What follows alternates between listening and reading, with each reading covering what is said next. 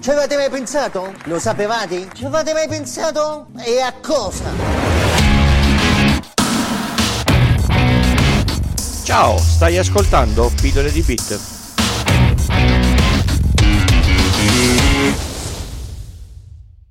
Ciao a tutti e bentornati all'ascolto di Pillole di Bit. Questa è la puntata numero 117 e io sono come sempre Francesco. Nelle varie puntate del podcast ho parlato spesso di componenti dei computer come i dischi, le memorie e altro ancora. Con questa puntata ho intenzione di avviare una specie di miniserie dove entrerò un po' più nel dettaglio di come è fatto un computer in- internamente. Non ho intenzione di arrivare al singolo transistor perché neanche so come siano fatti dentro, ecco, a questi dettagli non ci arrivo. L'intenzione è quella di far comprendere agli ascoltatori cosa vuol dire quando si parla di bus, di chipset o di altri termini che non sono propriamente di facile comprensione. Queste puntate probabilmente non saranno tutte consecutive, ma nei riferimenti di ogni eh, eh, puntata che vi ricordo che trovate scritta per esteso sul sito metterò i link a tutta la serie in modo che ci si possa districare anche se una specie di sottoserie all'interno del podcast. Questa serie non è specifica per una certa architettura perché alla fin fine ogni dispositivo dentro il quale gira un sistema operativo è fatto più o meno come tutti gli altri. Quindi un PC, come si diceva all'epoca IBM compatibile, un Mac, un Raspberry e uno, e uno smartphone sono più o meno tutti quanti simili. Hanno tutti le stesse tipologie di componenti e funzionano pressappoco tutti nello stesso modo. I microcontrollori come Arduino e le schede programmabili come ESP32 invece sono diversi. Magari ne parleremo più avanti, ma forse ne abbiamo già parlato qualche puntata fa. Iniziamo sul serio. Un computer per sua architettura di base deve avere almeno questi componenti. Una unità di elaborazione, detta comune, comunemente CPU o, o processore uno spazio dove memorizzare dati di uso corrente ed è chiamata memoria RAM. Uno spazio dove memorizzare dati che non si cancelli quando viene tolta l'alimentazione, detta memoria di, di massa un modo per ricevere i dati in ingresso, un modo per restituire i dati in, in, uscita. Questi componenti devono poter parlare tra di loro per far funzionare il sistema e quindi ci devono essere dei canali di comunicazione chiamati bus, si scrive come il bus in, in, in Inghilterra, BUS che li connettono. Questi canali di comunicazione però sono moltissimi e non possono ovviamente essere dei fili, quindi esiste un componente sul quale tutti questi pezzi di cui vi ho appena fatto l'elenco vengono installati. Questo componente di base si chiama motherboard o in italiano scheda madre. La scheda madre è un componente fondamentale del sistema e della sua qualità spesso dipendono le prestazioni finali del sistema stesso. Una cosa da tenere sempre a mente è che nella tecnologia tutte le performance sono condizionate dal sistema più lento della catena è inutile avere un disco da sparo numeri a caso, un terabit al secondo, se poi il bus di comunicazione viaggia a 100 megabit. La velocità massima sarà sempre e solo 100 megabit. Sulla scheda madre ci sono i connettori per collegare tutti i dispositivi del sistema. Se le schede madri sono quelle piccole e, e e integrate come quelle dei cellulari o dei portatili molto sottili, i connettori non ci saranno e i componenti saranno direttamente saldati sulla stessa scheda, come per, per esempio tutti i MacBook di ultima generazione. Lo compri, lo tieni e non lo aggiorni più.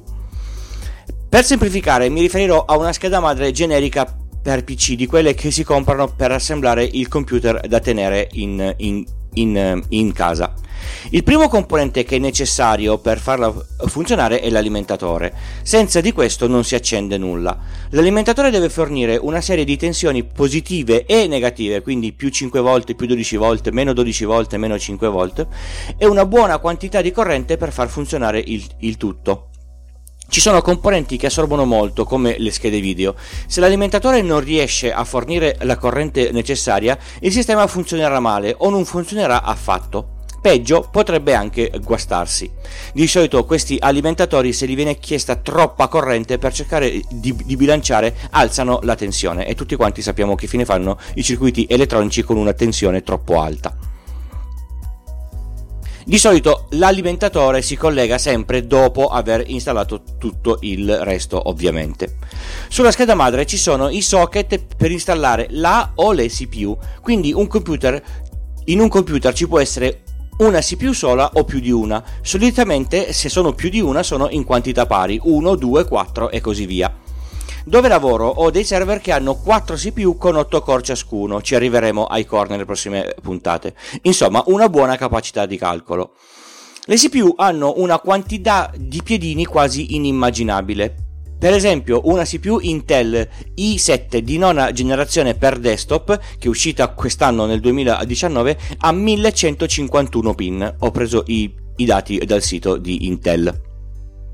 Sopra la CPU si stende la pasta termica e si applica il dissipatore con la sua bella ventola. La CPU quando lavora scalda e non può superare una, una, certa temperatura, per questo si usa un dissipatore costruito in materiale termicamente conduttivo che abbia molta superficie di scambio con l'aria e una bella ventola sopra. In base ai sensori di temperatura, la scheda madre gestisce la velocità della ventola che sale o scende a seconda di quanto è caldo il dissipatore e la CPU. Ci sono anche altri sistemi di raffreddamento come quelli a liquido che a fronte di una complessità più elevata, visto che si deve gestire la pompa, il radiatore, i tubi, che non ci siano perdite, sono più efficaci e più silenziosi e anche un, un po' più cari. Oltre al socket per la CPU, sulla scheda madre si trovano un'altra quantità innumerevole di connettori. Ci sono i connettori per i moduli di memoria RAM, che sono di mille modelli e velocità diverse, a seconda dell'anno, del mese e a volte del giorno nel quale si, si comprano. Evolvono di continuo e l'unico modo per sapere se quel modulo di RAM funziona sulla, sulla scheda che si sta usando è verificare se il connettore calza perfettamente nel modulo. Se si deve forzare, ecco, non è il modulo di RAM corretto. È una cosa un po' empirica, ma vi assicuro che funziona quasi sempre. La scheda madre a questo punto eh, mette in comunicazione il processore con la memoria RAM, permettendo il corretto funzionamento. Il limite di memoria installabile è definito solitamente dalla scheda madre o dal processore stesso. Ad esempio, alcuni processori sviluppati per PC portatili supportano meno RAM di quelli per desktop. Non so se vi ricordate la polemica dei portatili Apple di qualche tempo fa che non supportavano più di 16 GB di RAM. Il motivo era dato dalla CPU scelta, che per sua architettura non permetteva più RAM dei 16 GB. Avevano scelto quella perché molto parca in consumi e questo estendeva parecchio la durata della batteria. Dopo la RAM è necessario collegare un disco fisso in modo da poter installare su il sistema operativo i, i vari programmi che servono e, e memorizzare i file con i nostri dati. Qui i modi per mettere in comunicazione il disco con il resto del sistema sono più, più di uno. Quando io ero giovane c'era il canale IDE con un cavo di collegamento largo 4 dita pieno di fili e difficilissimo da far passare dentro al case del PC.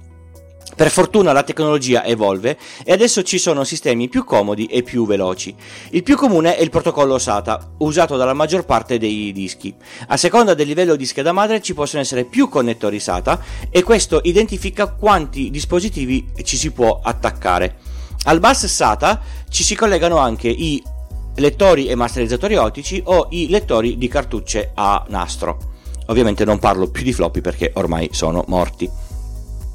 Ogni connettore SATA sulla scheda madre è un dispositivo che si può collegare, non si possono mettere in, in cascata. I tempi corrono e adesso ci sono altri modi per collegare i dischi. Sono più veloci e sono specifici per i, per i dischi SSD a, a, a, stato solido. Sono i connettori M.2 che possono essere un, un'interfaccia diversa per il SATA oppure possono interfacciarsi direttamente con il bus PCI Express, in, incrementando le prestazioni in maniera considerevole. Ne parleremo in un'altra puntata. Non bastano questi dispositivi connessi alla scheda madre per far avviare il PC. È necessario almeno avere un dispositivo che faccia vedere qualcosa e uno o più dispositivi che permettano di inserire dati. Non sono in- indispensabili, ma per il computer di casa sì. Alcuni processori, soprattutto quelli per portatili, hanno una scheda video all'interno. La scheda madre quindi non fa altro che portare verso l'esterno i segnali video verso una porta video, per la quale ci sono più standard che molecole di ossigeno in questa stanza. Chi va in giro a fare presentazioni ne sa qualcosa, visto la quantità di connettori diversi che si possono trovare per attaccare il maledetto proiettore. Si parte dal vecchio e sempre in auge VGA, la sua evoluzione digitale DVI, per poi evolvere con eh, HDMI, mini HDMI, DisplayPort, mini DisplayPort, Thunderbolt, USB-C e, e così via. Sicuramente me ne sono dimenticato qualcuno.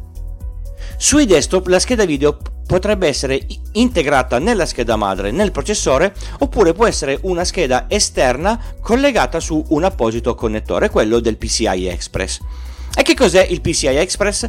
Qui le cose si complicano, anche se in effetti non è che fossero semplici prima, ma ne parleremo nella prossima puntata. E pensate, anche i cliffhanger tecnologici.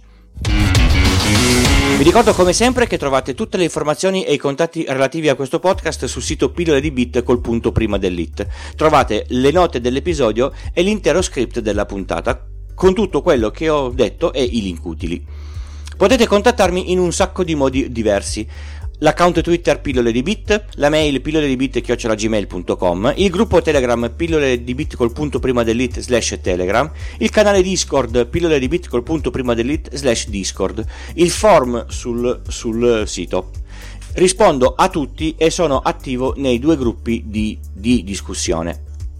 Mantenere un podcast, come ormai sapete e vi ho triturato tutto il triturabile a un certo costo, quindi un supporto di tipo economico mi darebbe davvero una, una mano. Ve lo dico dopo che ho eh, pagato l'abbonamento di, di, di Spreaker a agosto. Come si può partecipare al podcast? Ho aperto tre canali differenti, così non avete scuse. Satispay, PayPal e Patreon. Tutti i link inutili detti qui a, a voce sono sul sito nella colonna di, di lato.